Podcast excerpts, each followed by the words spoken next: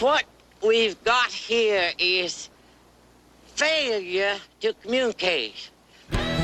Freedom. Freedom! Well, sign away my freedom. Why, this is ridiculous. Don't be corny, brother. Sure, our system of free enterprise isn't perfect. But before we throw it away for some imported double talk, let's turn the clock back a few years to see what it's done for us. with your host, Mike Paul. All right, guys, joining us on the podcast today is Dr. Stephen Hicks. He is a professor at Rockford University, a senior scholar at the Atlas Society. He's the author of five books, uh, and he even has a documentary out. And uh, Dr. Hicks, I'm sure I'm leaving out a lot on your your repertoire there. But uh, anything else you want to tell us about yourself? Uh, well, yeah, you mentioned five books. Uh, just to have a completed manuscript, I'll be working on tweaking it over the summer called uh, Eight Philosophies of Education. Uh, since everyone's concerned with the state of education, my co author and I are, are looking at the philosophies that have been shaping uh, American education, but then more broadly, world education.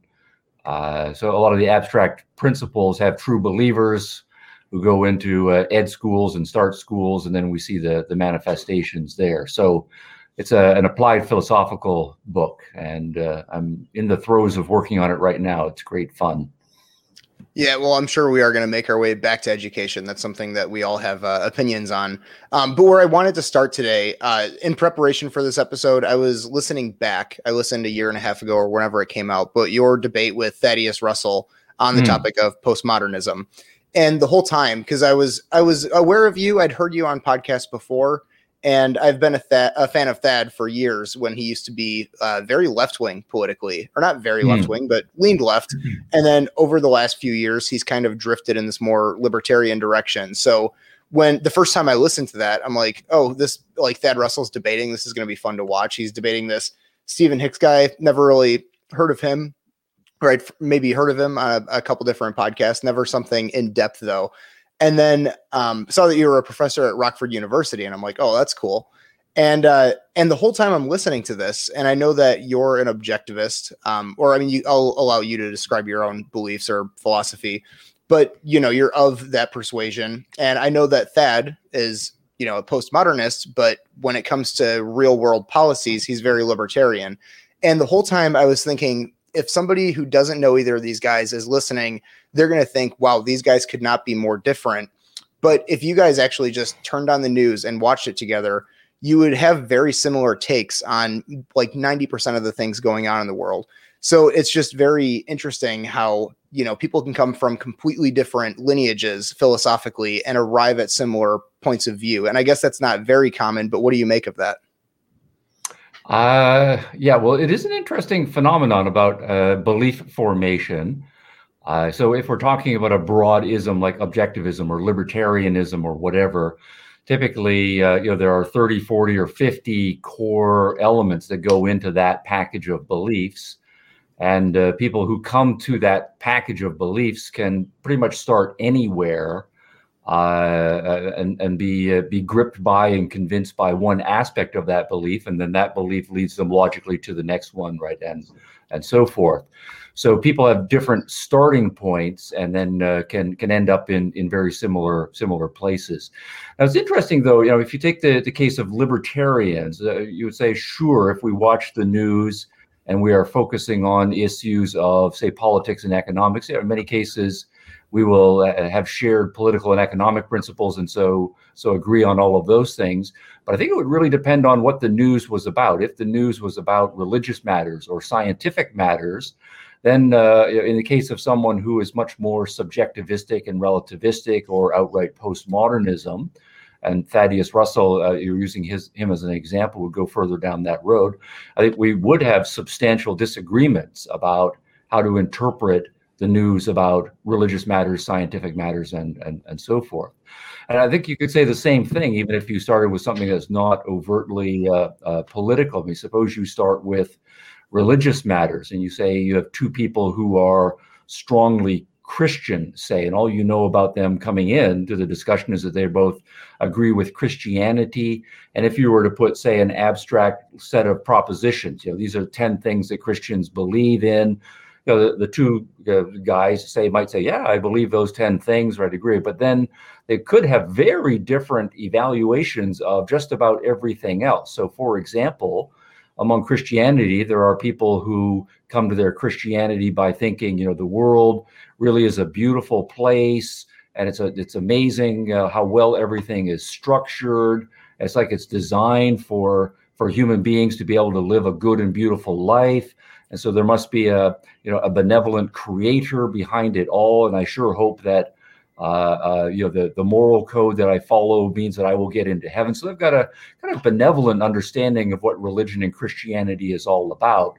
But you can talk with other Christians, and what they will say is when we look at the world, what we see is a lot of evil and sin and darkness and corruption and everybody at each other's throats. And God is very angry with all of us. And I am so scared that I am just going to burn in hell for the rest of my life. Uh, and that's what Christianity means to me. So it, it is an interesting question at the outset how uh, how much we would say to people who are nominally say Christian in terms of belief in an abstract set of principles actually agree on lots and lots of things.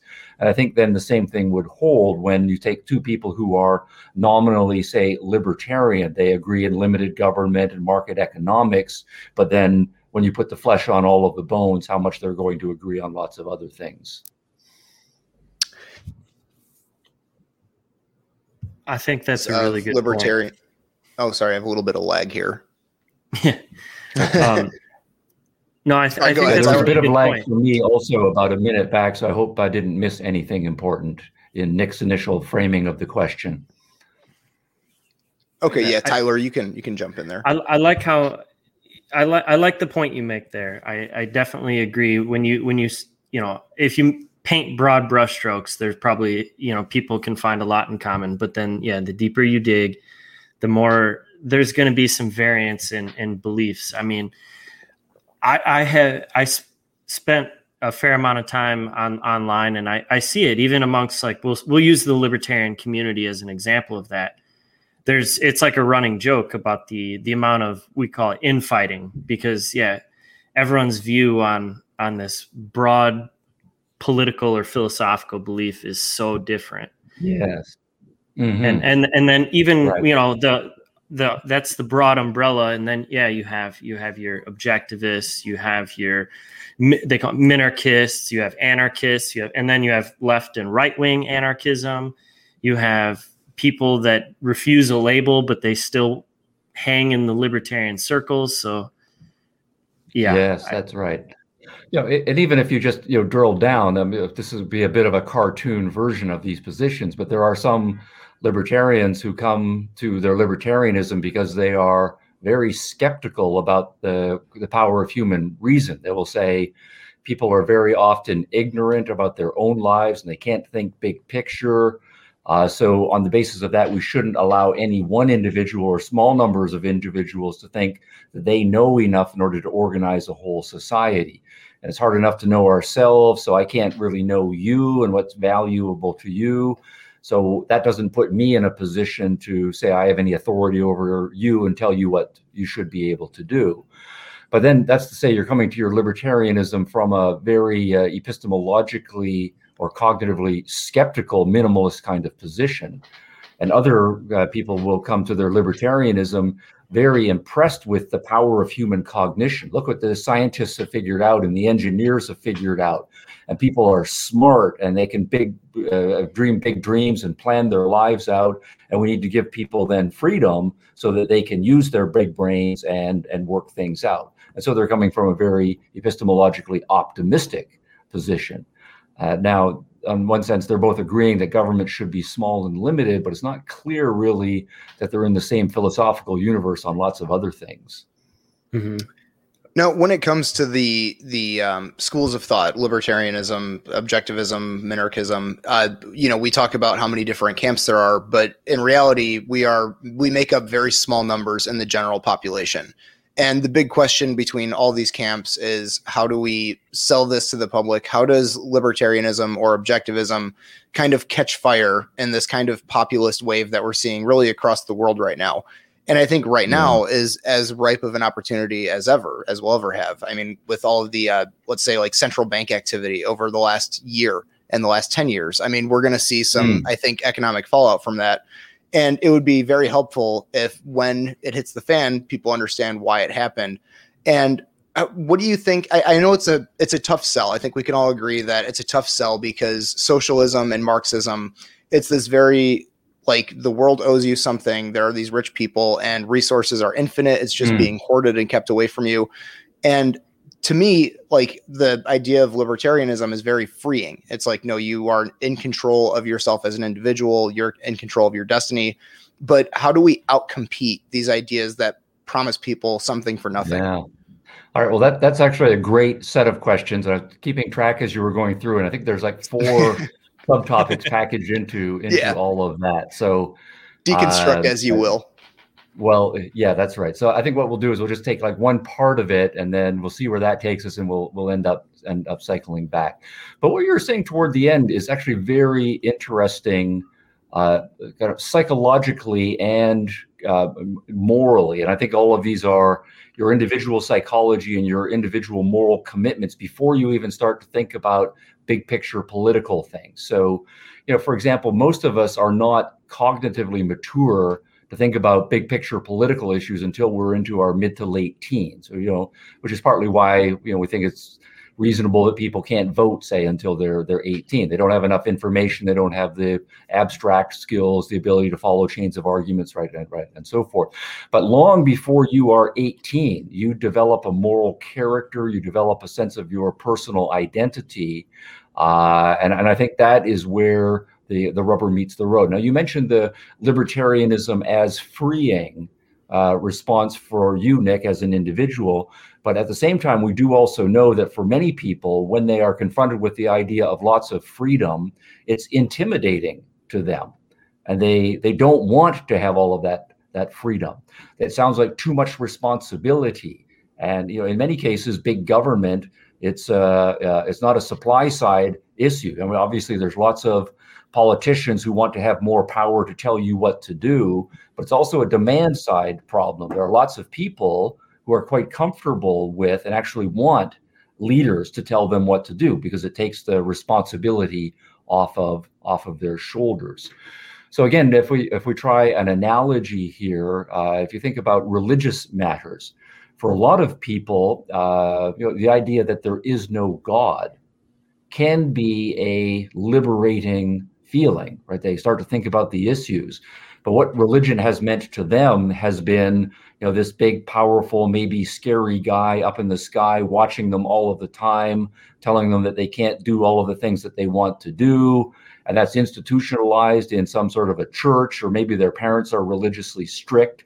So for them, the idea that there is no God, uh, if they can convince themselves that, the, uh, uh, that that's the truth, that is going to be profoundly liberating. Finally, I can have my own opinions. I can uh, think my own dreams. Uh, I, can have my privacy without uh, uh, everybody looking at me all the time. But we do also, at the same time, know there are lots of people who, when confronted with the idea of the death of God or there is no God, it is profoundly dispiriting to them.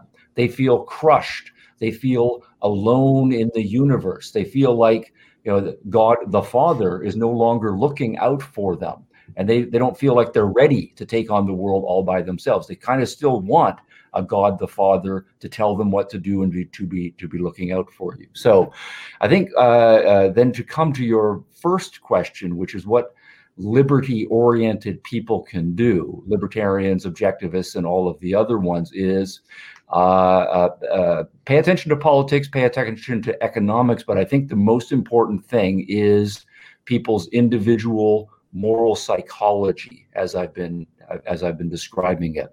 If we're going to have lots of people who are amenable to the idea of being robustly responsible for their own lives, uh, in all of the areas that we libertarians uh, want to uh, want to prize freedom, that is going to require a fairly robust sense among the individual uh, that I I can take charge of my life and I want to take charge of my life. And uh, that is a moral issue much more than it's a political issue. And cultivating that in young people, I think, is the the most important uh, underlying factor. Now, in the middle, uh, you, you, were mentioning hard sell and and and soft sell. And here again, I'm, I'm not so sure that uh, that free markets and, and and liberalism is a hard sell or or a soft sell, or that socialism is necessarily a hard sell or an easy sell, and so on. And again, I think the the same divide runs through people. In many cases, you know, people you tell them that you know, socialism, uh, you know, you know everybody's going to work and everybody's going to put everything into a common pot and everybody's going to share everything equally. You know for many people that is offensive to their sense of justice. You mean i'm going to work really hard because that's the kind of person i am. There's going to be all these lazy schmucks and they're going to freeload off of me. That doesn't sound like justice as well. Uh, or it's going to offend their sense of pride and independence. You mean uh, you know, I, you're telling me that I, I can't uh, start my own business and make it on my own and go my own way. I have to be part of this group and share everything equally. That's that's offensive to me, right? I I, I don't want to be you know living in a commune. I mean, I want friends and family, right, and so forth. But I want to be an individual, right, and and, and free to go my own way and stand on my own two feet and so on. Uh, so uh, then at the same time, of course, there are other people who say, "Oh, wow, that's that's so nice to think of everybody sharing and and, and to some extent i don't have to worry so much about putting food on the table because i know the group has got my back and and, and so forth so again i think whether it's a hard or a soft sell at the political level is going to depend on on uh, people's moral psychology now um, I think also there's uh, not only a moral psychology issue, but a cognitive psychology issue. And this might be where we're getting into the the point you're making about it being a hard sell. In in one way, I think it's true that libertarianism is a harder sell cognitively because it pitches the case for freedom in terms of some very abstract principles. So if we think about constitutional rights, for example, you know, a right, you know, and to claim that absolutely and universally everybody should have the freedom of conscience in religious matters, right? So for someone to think of that very broad abstraction, and, and then to think it through, you mean you mean Muslims too, and Jews and Christians of all sorts, and atheists, and that's a lot of work to think through all of that, right? And uh, uh, and so forth. Um, so, or, or the idea or, you know, that uh, uh, you know any of the Bill of Rights, which are all very universalistic and very abstract, uh, it's hard for some people to think in terms of abstract principles. They they are much more comfortable operating at a at a lower level of uh, kind of cognitive cognitive efficiency. So uh, for libertarianism to work as a matter of principle, then we need to have lots of people who are comfortable with thinking in terms of abstractions and, and, and very universalistic principles. Or if we don't think so much even about constitutional principles, if we think about free market economics, and as we know, a lot of libertarians, they're not so interested in religious freedom issues or, or, or, or, or artistic freedom issues. They come to it because they're interested in entrepreneurship and what makes some countries rich and some countries poor. So they're very interested in business and economics and, and so forth. And so then you start explaining why is it that, say, market friendly economies are so much more productive than socialist economies or command economies or tribal economies and so on. And you have to start talking about supply and demand. And you have to start talking about marginal utility and diminishing returns and starting to think about money as an abstract medium of exchange right? And, and collateral issues and so on. It's very soon it gets very abstract and all of that economic theory. And what you know is, right, people who started to struggle with 10th grade math, they're just not going to get there, right? It's just going to start to seem much too abstract. Somehow magically the market's going to just sort of make everything work better. And in their psychology, this is not a moral psychology issue. It's not necessarily that they're afraid of hard work and being responsible for themselves, but their understanding of how the whole society or the whole system is going to work for them, since they are more concretely oriented in their thinking. The idea that someone is in charge, right? I can point to the governor or I can point to the president, and that guy's in charge. Uh, it's not just the abstract impersonal market. Uh, and or I can think in terms of a family model and a kind of a commune where it's you know me and 20 other people in a tribe and we all know each other and we're in each other's business and helping out that's much more concrete it's not you know international bankers in london and dealing with brokers in rio de janeiro people i've never met and i have no idea really what they are doing so that cognitive level uh, of understanding of why a free society works is absolutely important. And to the extent that we have lots and lots of people, now we're coming back to education, uh, who are coming out of school as young adults, but with rather modest cognitive skills, the free market case and the uh, the limited government case is going to be a harder sell to them. So I was I was gonna touch on that. I, I'm glad you you circled back to education. I so I think I think you're you're spot on, especially about the part where thank you you you you start explaining economics to some people and you you kind of you watch them just their eyes just glaze over it's just not something that a lot of people are interested in i think that political discourse um, today especially in the social media clickbait age is is very emotionally driven and I think that's why you see people in, in the millennial generation and the generation coming up behind it kind of gravitating towards more collectivist ideals because it's an easy sell emotionally. Like, look mm. what the rich people are taking from you. You know, yeah. they don't want to provide you with healthcare. They don't want to provide you with more education. They don't want to pay teachers. You know, like they they don't want to do these certain things that it's very easy to make it an emotional issue and that's yeah.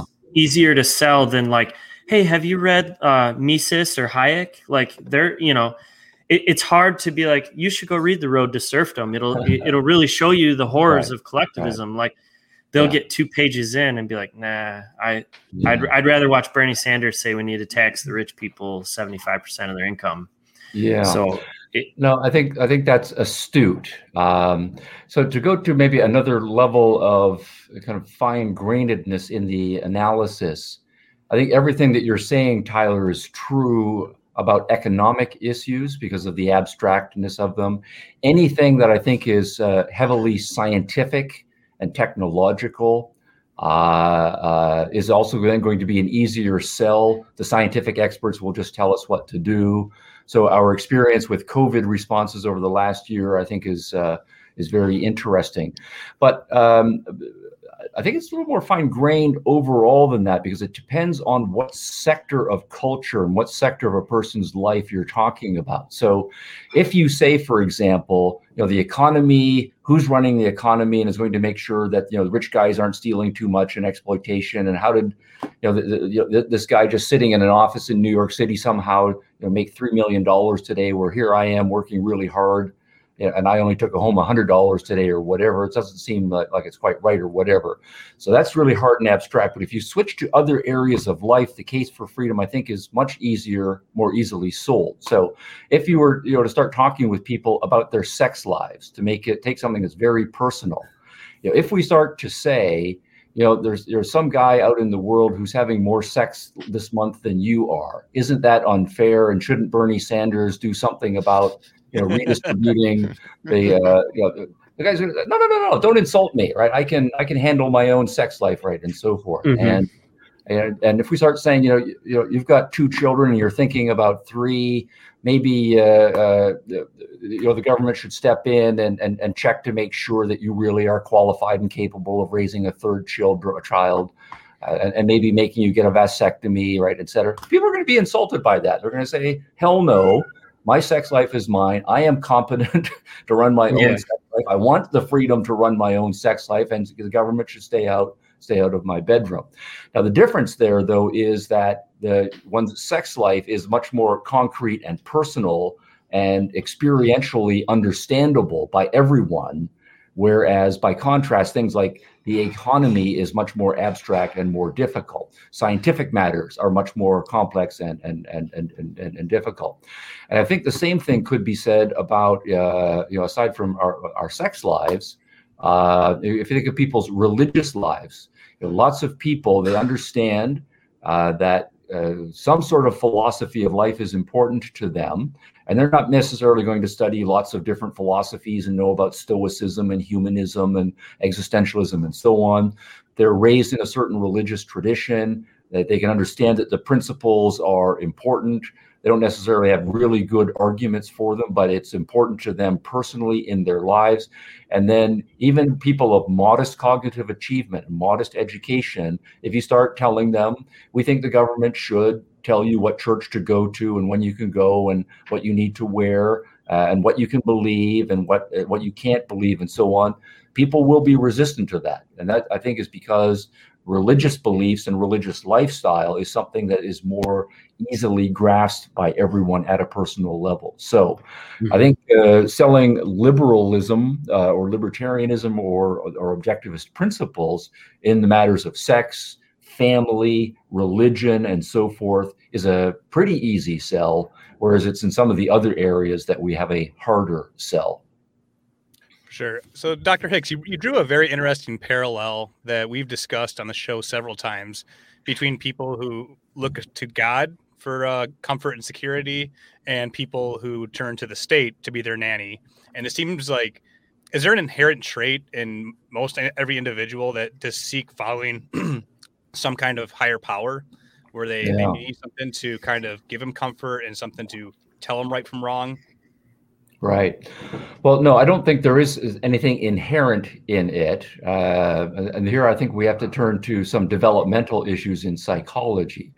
My, my view is that natural, normal human development is you start off as a relatively dependent individual as a, as a child, and that the, the healthy growth is toward more and more independence. And that uh, human nature is in part uh, built such that we we, we naturally give ourselves a push. You know, we start to speak for ourselves. We start to stand up by ourselves and want to walk by ourselves. And you can see two-year-old kids and three-year-old kids uh, when they learn some new skill or they figure something out. You know how much pleasure it gives them, and how much they want to uh, share with their parents, especially. I can do this, right, right, and so forth. And so, if that continues on to normal adulthood, then by the time the person is an adult, they have the cognitive skills and the motor skills and the personal character skills and the emotional management skills uh, and so on to be able to uh, take pride in saying, I'm going to move out of my parents' home and become a fully functioning individual out in the real world. You know, I'm not going to you know, just believe things because my mom and dad told me I'm going to believe them. I'm not going to take money from my mom and dad anymore. I like to stand on my own two feet, make my own rules, set my own curfews, have my own car, and so forth. So I think that's natural and normal human development. So what has to be explained is what happens to some people along the way such that that gets stunted and in some cases, it doesn't. It's not just that it gets stunted, but it actively gets trained out of people by inappropriate parenting and and inappropriate uh, teaching right along the way. So uh, if we've got someone who is you know you know you know, actually, you know, we have jokes about this, right? You know, the the 35 year old guy who's still living in his mom's basement. Right? That's that, that that's culturally uh, is something to be ashamed of. There's something wrong with that guy. We don't just say, well, it's just another you know alternative lifestyle path of development. That's not the way humans should uh, should grow up to be to grow up to be adults. So, if uh, by the time I, I do think you've got someone who is old enough to have their cognitive capacities developed, that they can think for themselves and decide who they're going to be what's the difference between right and wrong and how to be make judgment in complex life situations. And they um, don't know how to do that well yet or they're afraid of doing that. So they want a supernatural being to do that for them or they want an institutional being like a government to do that for them. I think that's uh, abnormal development or that's stunted human development so to pivot a little bit, um, you are a professor, so you're in academia, and you have we'll, we'll say unorthodox political beliefs and philosophical beliefs uh, for academia standards. Uh, uh, to my understanding, there was a time when it, you had more diversity of opinion and philosophy, but now it's become this sort of monolithic, uh, left-leaning, progressive. Um, I, I, hes- I, always hesitate to use the word Marxist because you know not too many people are true Marxist believers. Sure. It's just that's sure. they are influenced that way. But what kind of reception do you get as a professor? Because I mean, yeah. obviously, you're not very like in your face. Like you you have a way of you know describing things where you're not confrontational. You're just kind of like discussing ideas. Do you get any resistance for your mm-hmm. ideas? Mm. Yeah. Well, that's a that's an interesting question. First, uh, first half of your question is kind of a demographic assessment of what's going on in higher academics, and uh, you know, crudely, I think uh, it's fair to say that the academy is in worse shape now than it was a generation ago, than it was two generations ago as well, in terms of commitments to truth seeking, uh, to to cultivating the in students the capacity for independent judgment on cognitive matters. It's much more biased. It's much more indoctrinating in its thinking at a at a very high level. But you do have to start drilling down, and uh, when you're doing your demographics and and breaking higher education into subsectors. So there, I would say the the sciences, the hard sciences, are still very relatively healthy. They they have a very modernist, enlightenment, pro reason institution and, and culture. Truth is prized. You know, fudging the data and just making up your own narratives and stories is is uh, is frowned upon. In fact, you can't become a scientist if if that's what you want to do. The social sciences, I think, are more mixed, but are overall pretty healthy. And in the social sciences, I would include economics, history, and and so on. In the humanities, uh, where philosophy is typically housed, I do think that's where the worst of the worst is. So, in many cases, excuse me, some anthropology departments, uh, um, literature departments, most of the uh, the special studies departments, whether it's ethnic studies and racial studies and gender studies and so forth, most of those are strongly dominated by people in the humanities, and it's in in that uh, subsector of the academic world that the worst of the worst is. And and frankly, at some schools, uh, in some departments, it's uh, it's god awful. It's, it, it really is. It really is pretty horrible. Now, my my home discipline is philosophy, and you mentioned that one along the way. I think philosophy among the humanities disciplines is one of the healthier disciplines. I think it's true that it was in philosophy that the worst of the skeptical and subjectivistic and cynical arguments were developed out of which postmodernism and various other pathological movements arose. But uh, philosophy does institutionally have some built-in sub correctives. You know, we are still about the arguments, the best arguments for and against. And what's uh, this is an overstatement, but what's mostly happened in philosophy was philosophy was at a very skeptical place when I was an undergraduate student, um, uh, and then in the generation before but uh, so 1950s, 60s, 70s, and on into the 80s. But at a certain point, the philosophers said, okay, we looked at all of these really, you know, strong arguments that led us in a skeptical direction. Uh, and we looked at counter arguments, but now it's just getting boring. And let's let's try to find some other arguments. And so they've moved off in some other other directions that are much more much more healthy. So all of that said, now then to come to me personally, um, uh, you know, obviously there are some people you know at, at my institution who uh, who hate me just because of my just because of my views. That's true. Um, but uh, it hasn't been a it hasn't been a big problem. Uh, mostly you know one is able to just isolate those various uh, people and just not not interact with them but they're not entirely avoidable as well.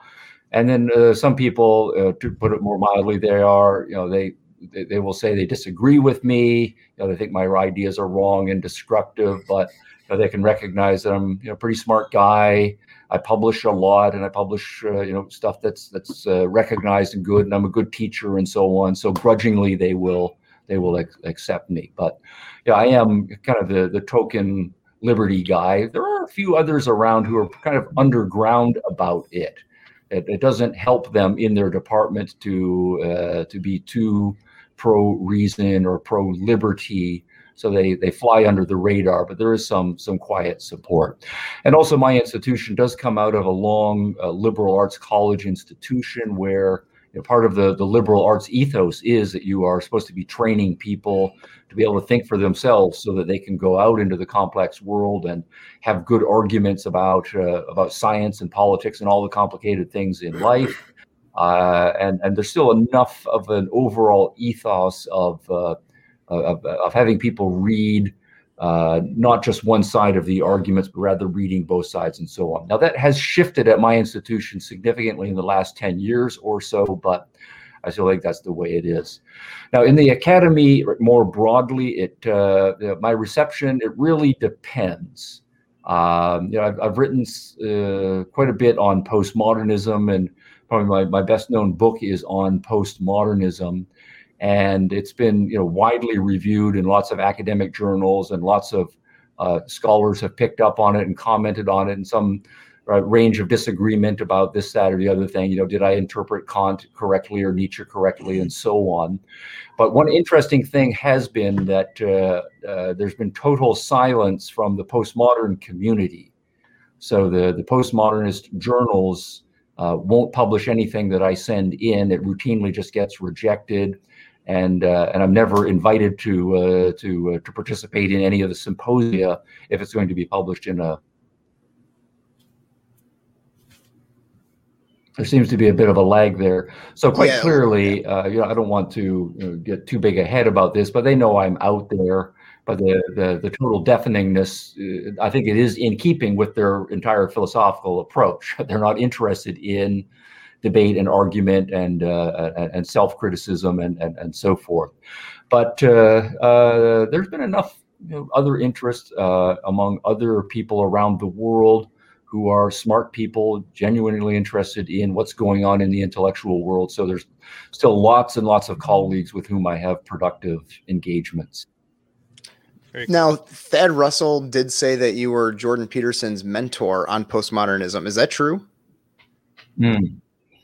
You know, I don't know if that's true. Um, you know, Jordan Peterson is a very smart guy, and he's a very widely read guy. Um, you know, uh, so I, you know, I think one of the impressive things about him is uh, not only his his moral courage for standing up to some of the clear excesses of political correctness and wokeism and and so on. So he has a, a strong backbone that is relatively rare inside the academic world but he is world class in his uh, areas of, uh, of, of, psychology. Uh, so he knows that literature very well and has made his contributions to that literature.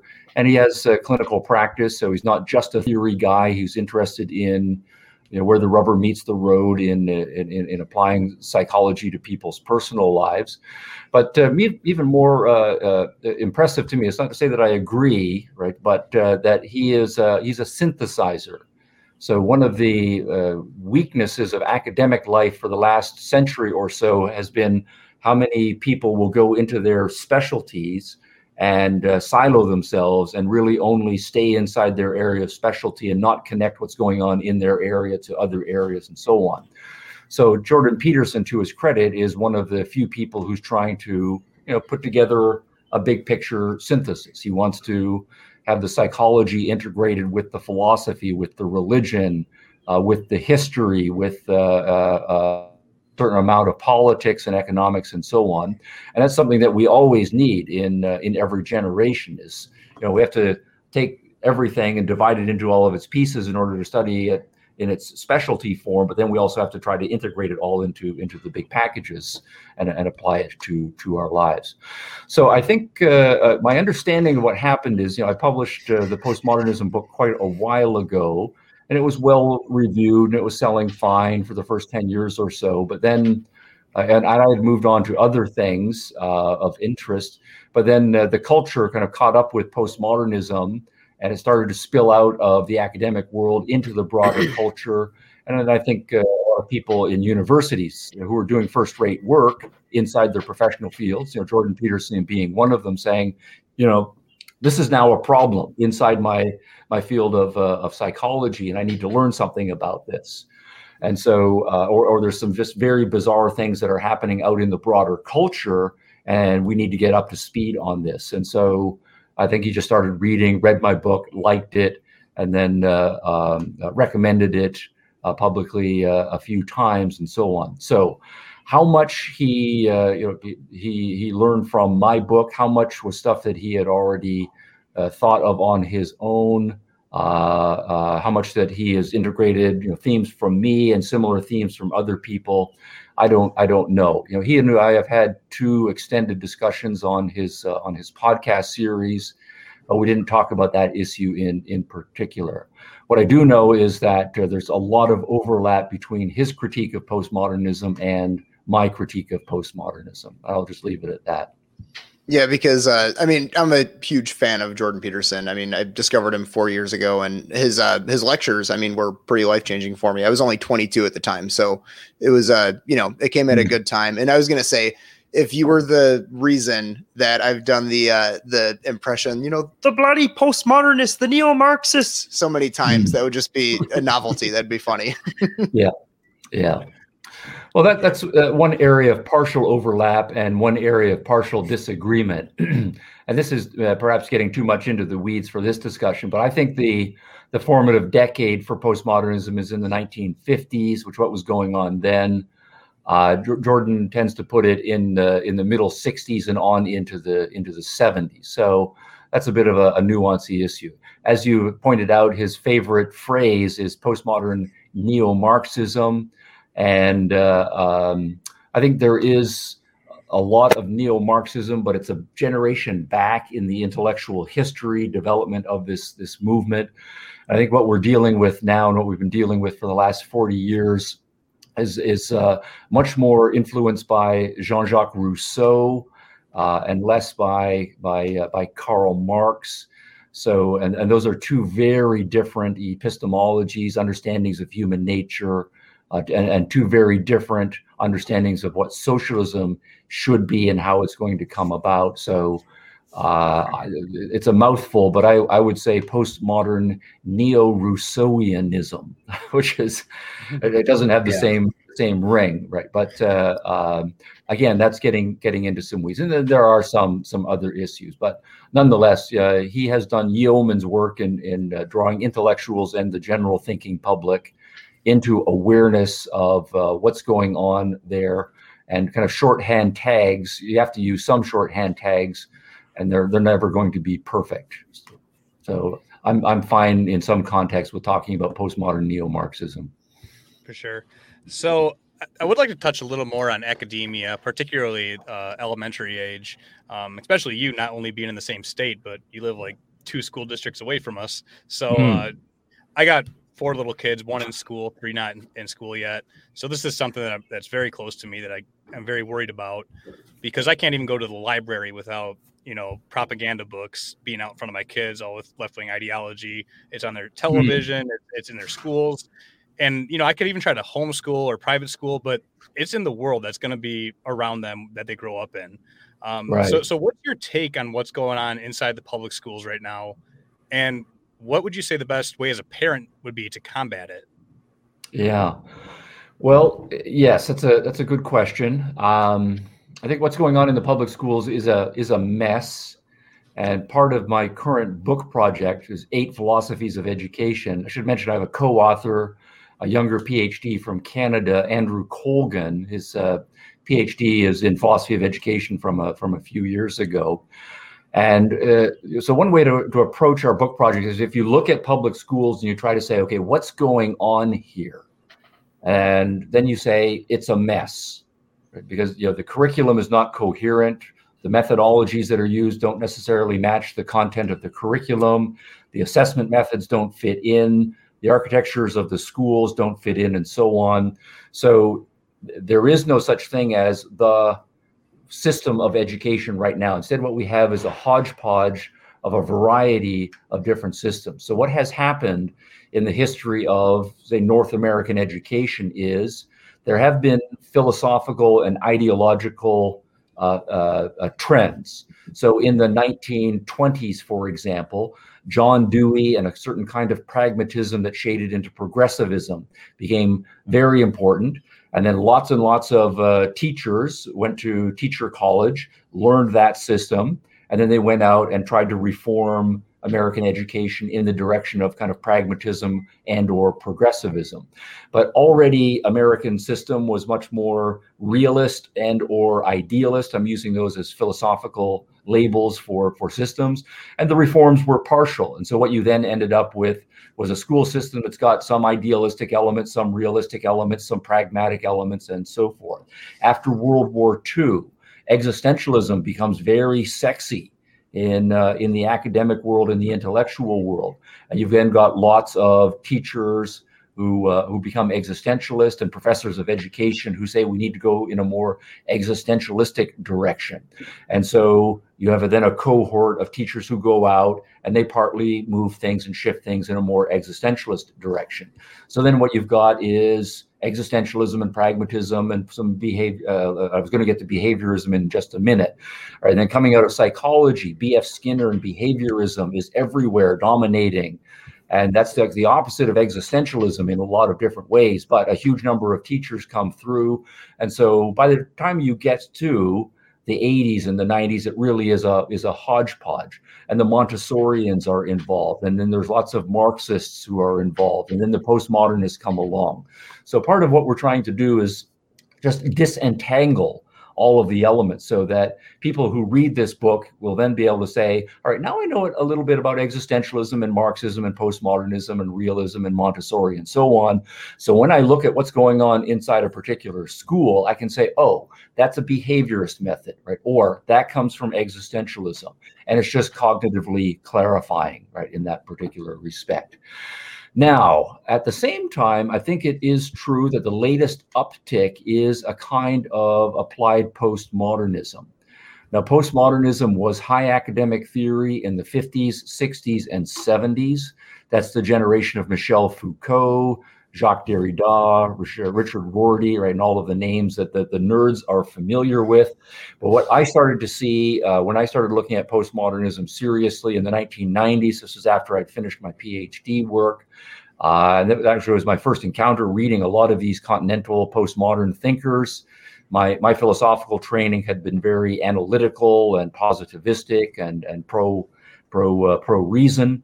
Uh, um, but then I started to, to, to, realize that the theory that had been developed by philosophers in the 60s, 50s, and, and 70s was then uh, starting to be very influential in schools of education.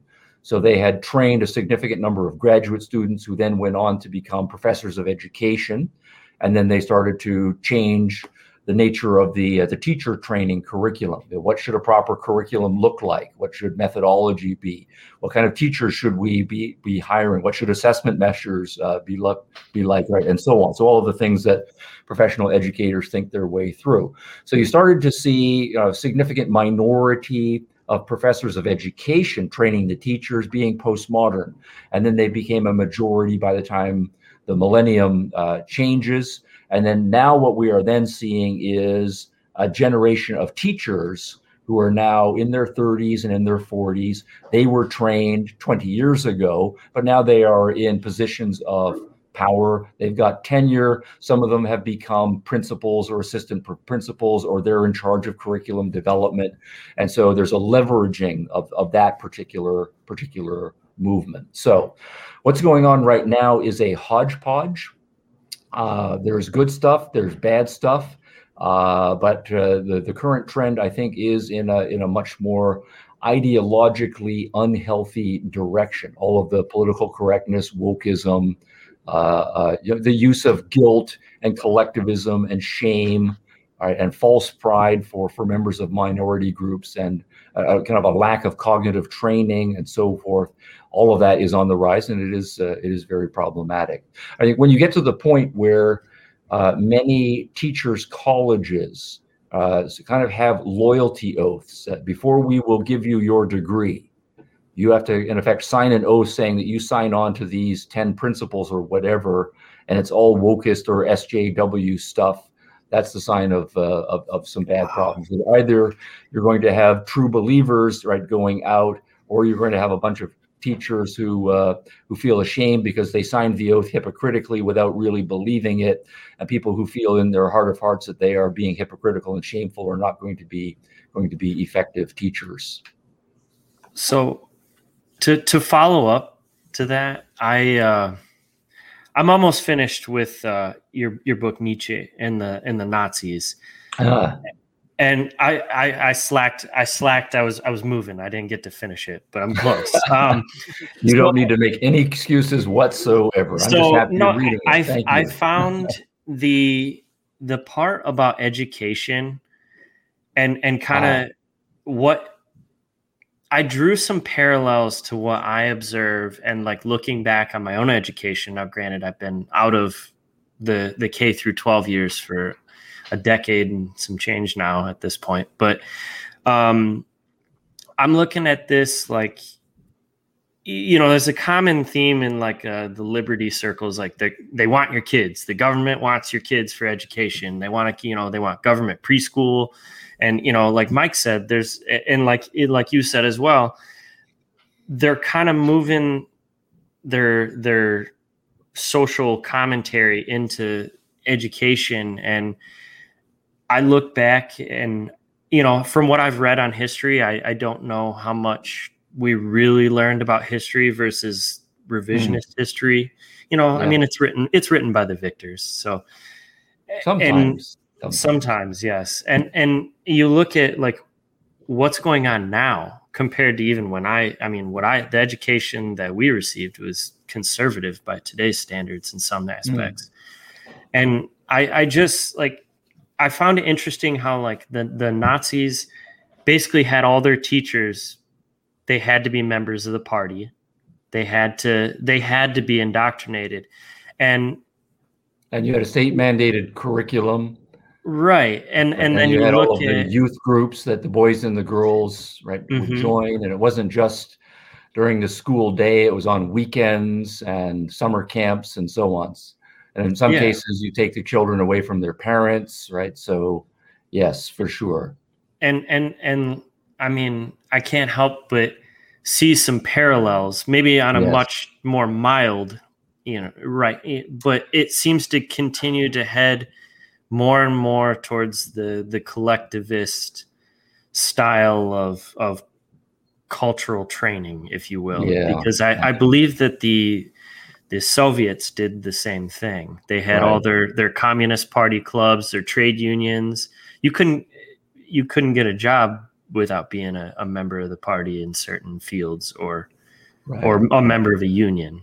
So yeah, so I think that story that you're telling, there's a significant grain of truth to it. And so yeah, there are lots of historical examples of authoritarian true believers who become politically powerful and they want to say, we need to totally control the kids from day one in order to shape them into our vision of what what children ought to be and they will use every authoritarian tool in the playbook in order to to realize that now in contemporary american societies i think where we need better demographics we do have enough authoritarians and ideologists and many of them are actively involved in the school system, and exactly that is their their playbook.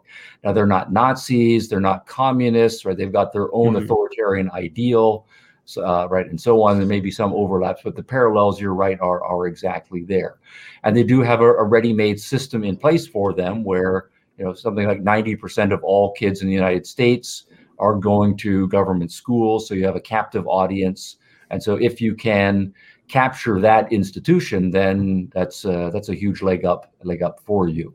At the same time, uh, and this I think again to just emphasize the demographic point, there are lots of other people who are in the school system who will be doing similar things, but it's not because they are authoritarians in any you know communist nazi or, or, or, other sort of theocratic right fashion instead many of them are just, just paternalists and what they will say is the way paternalists do is most parents are incompetent to be running their own children's lives and to be raising their children.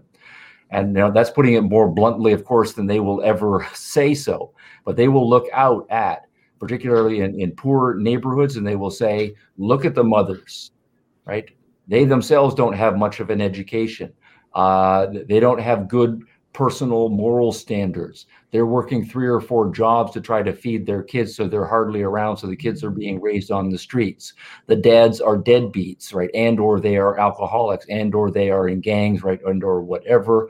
So we have huge numbers of dysfunctional subcultures in our society, and therefore, uh, as a benevolent paternalist who's genuinely concerned for the case of the uh, for the caring of the kids what we need to do is as much as possible get those kids out of those dysfunctional neighborhoods and out of those dysfunctional families. And so we will take charge of their education and we will as much as possible try to shut the families out out of out of the school. So we will you know house them we will provide them with food with breakfast with lunches. We'll go for uh, universal preschool, right, and so forth. And so mm-hmm. they see the state as a benevolent, paternalistic institution, uh, and so on. Now, how many uh, uh, of the teachers and administrators are in that demographic cohort as opposed to the authoritarian cohort? I don't know. I've got my suspicions, right, and so on. But then at the same time, I think we still do have a significant number of people who want to say, I don't really care about the whole politics of education. I like to work with kids. I want them to learn some history, to learn some math. And so these are kind of our ideal of what a good teacher would do, but they're just kind of apolitical. They just want to work with kids. And so they will go along with the system because that's currently the, the dominant system. So it really is a mix. Yeah. And I, I would say to uh, to use like a, a Randian hero, it's it's probably pretty tough for some people to or most people to to play the role of Howard Roark Mm. You know, where you're oh, absolutely. You're, yeah. You're you're you're not sacrificing a single principle, no matter how much difficulty it brings. I I think yeah. that most people are not going to play that game because it, right. it is difficult. It's very right. difficult, actually.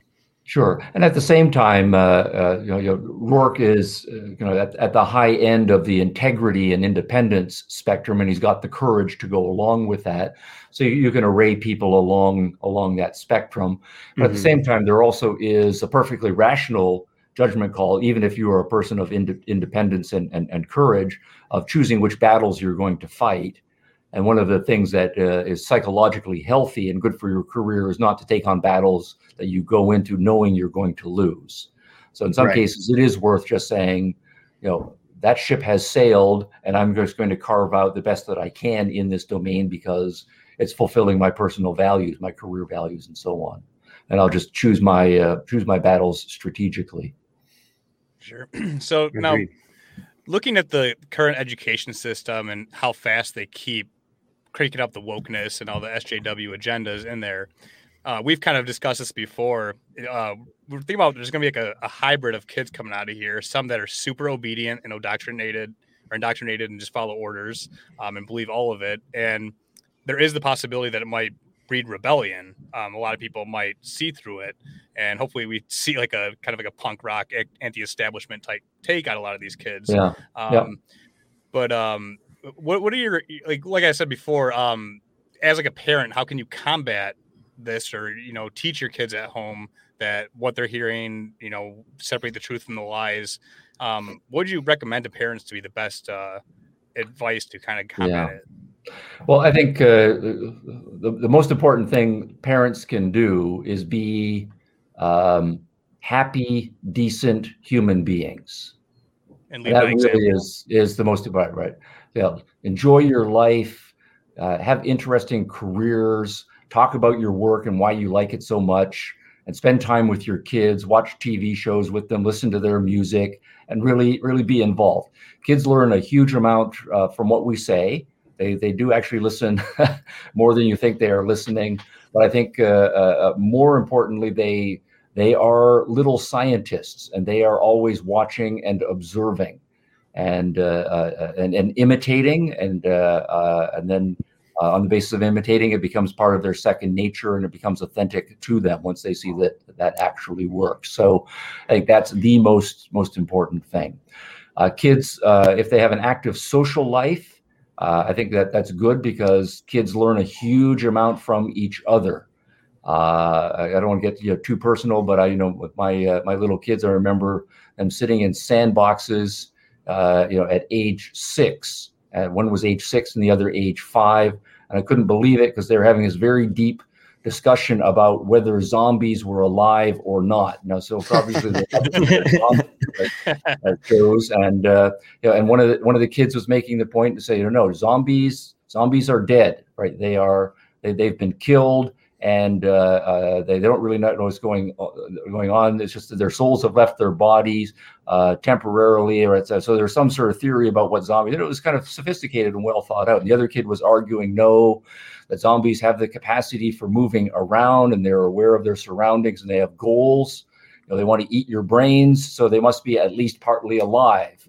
And so they, uh, so it was a very sophisticated discussion about what's the difference between life and death, all in the case of, of zombies. So that's a beautiful thing. And uh, you know, and then also kids on the school ground when they're playing sports and they're having all of those arguments about what the rules were and whether the rules are broken or not. All of that is beautiful moral training and learning about sportsmanship and so on. So, be a great parent.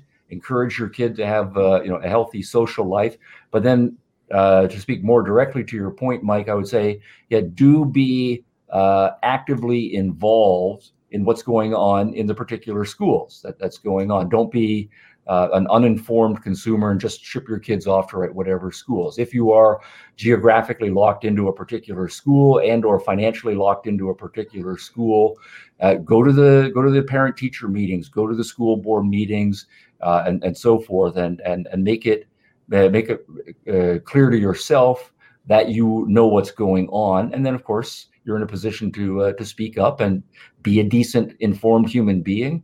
Raise your your objections. Praise people when they're doing a good job. Teachers love to hear the praise as well. Uh, but if they know that you're a decent, well-meaning person, you will have some effect. And then, of course, uh, you will be be in a leadership role for the dozens or hundreds of other parents who aren't investing quite as much time. But if they see that someone is taking the lead, they will follow along silently and or be encouraged to come out and uh, and raise their own voices as well. Now, more ambitiously, of course, if you are, are of an entrepreneurial nature, uh, you know, with the dismal failures of so many schools and so many school districts, there's a great amount of entrepreneurial experimenting going on. People trying all kinds of alternative schools, mm-hmm. bricks and mortars, online, and so forth. So, if that's part of your ambition, you've got that skill set. Get connected to those entrepreneurial education groups and uh, and go for it. Cool. Yeah, I know we're uh, we're coming up. Uh, we're a little over time, but it's funny uh, when you were when you were talking about uh, you know how to influence kids or not influence them, but just be a, a shining light, an example.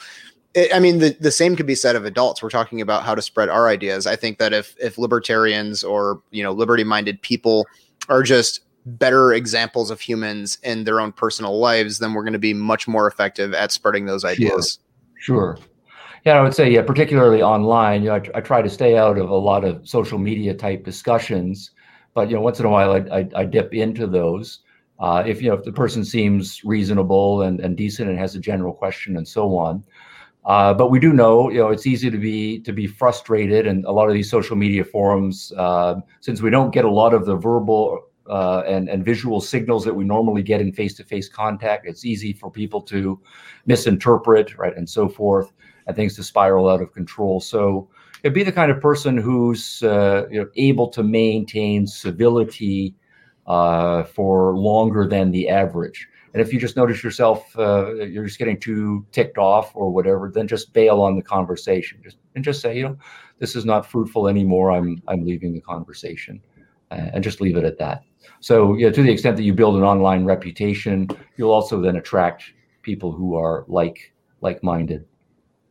Cool. Absolutely. Well, Dr. Hicks, I know we're a little over time, so I really appreciate it. And oh, yeah. Um, if, well, that was any... an hour that flew by. Yeah, I appreciate yeah, the invitation very much. Really good, good questions. And uh, I, I do have one more quick question for well, you. One more quick question. so, okay, as uh, as as the the Rand fan of the uh, of my co-hosts here, I, I have to ask you, which is your favorite work?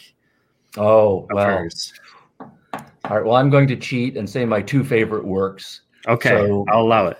Yeah, it's, it's the, the two big biggest fiction novels. I read The Fountainhead 1st mm-hmm. so you know it's, it's kind of like you know the first girl you kissed. You never yeah, are going yeah. to forget that that particular one in that particular way. Mm-hmm. that it really is a, a beautifully written novel on an absolutely important set of themes in in, Mhm. in, in, in morality. So I would say uh, this is a bit of a false alternative, but as a as a an individual human being, the Fountainhead is my is my favorite. But also, I'm a philosopher, and so when I read Atlas Shrugged, I'm blown away by its philosophical magnificence and the Mhm. scope of the achievement that it uh, renders there. And uh, so, as a fuller novelistic explication of a certain view of life, Atlas Shrugged is also my favorite. That's fair. Yeah. Okay. I I enjoyed both of them. I, I read all of her novels, some of them twice. I All right, good. that's for that's kind of what what led me to to where I am today. So nice. Yeah, It's on my to-do list. yeah. It's- Well, I it's- it's envy all of you. I know you were talking about how old you are, but from my perspective, you're all young, and I, I envy you. Your your intellectual journey still ahead. So enjoy it. Well, thank you. So, do you have any? Thank any you so much. for Your uh, books or anywhere people can find you? Yeah, well, my website stephenhicks.org is place where I post uh, yeah newsy things about my publications, you know, my podcast, books, articles, uh, reviews, and so on. Um, and and uh, there's some new translations that are coming out this year: uh, Brazilian Portuguese, uh, Urdu, which I did not know very much about, but the postmodernism book is uh, coming out in Urdu, which is apparently the 11th most spoken language around the world. Hmm. There's a the Russian translation uh, is coming out of firm in Moscow, I believe, this month. So uh, if your language skills are of interest, you'll find the, the, the translations there. And then I also do uh, occasional uh, shorter blog post things just on whatever topic catches my attention. So stephenhicks.org is the, the first point of contact. Cool. And now, are you going to be speaking at Freedom Fest? Uh, last I heard, yes. Okay. I haven't heard anything right. for several months, but I know I, I said yes uh, earlier this year. So I think so. And that's next month. So Yeah, I'll uh, I'll have to check my calendar. for But sure. Yeah, well, we're going to be there on Media Row, so Ah, uh, nice. Okay. hopefully we'll see you speak. Right. That'd be great. Fair enough. Good. I'll look forward to that. Cool. Well, thanks again so much for your time, Dr. Hicks. All right, Thank you. guys. Thank, Thank you. you. Bye for now. Yep.